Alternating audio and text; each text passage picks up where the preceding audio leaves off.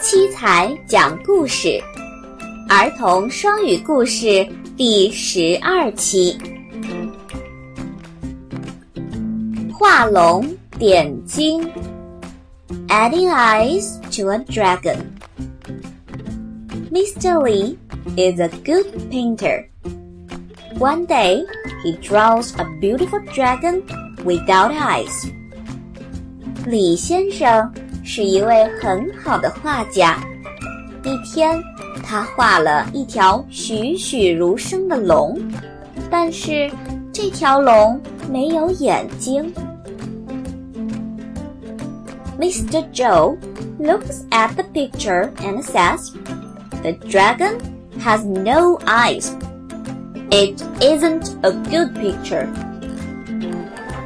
周先生见了说：“这条龙没有眼睛，这不算一张好画。” But Mr. Lee smiles and says, If I add eyes to the dragon, it will fly away. 可是 李先生却笑着说：“如果我给它加上眼睛，它就会飞走了。” Mr. Joe shakes head and says, "You are boasting. I don't believe you." 周先生摇头说：“你吹牛，我不相信。”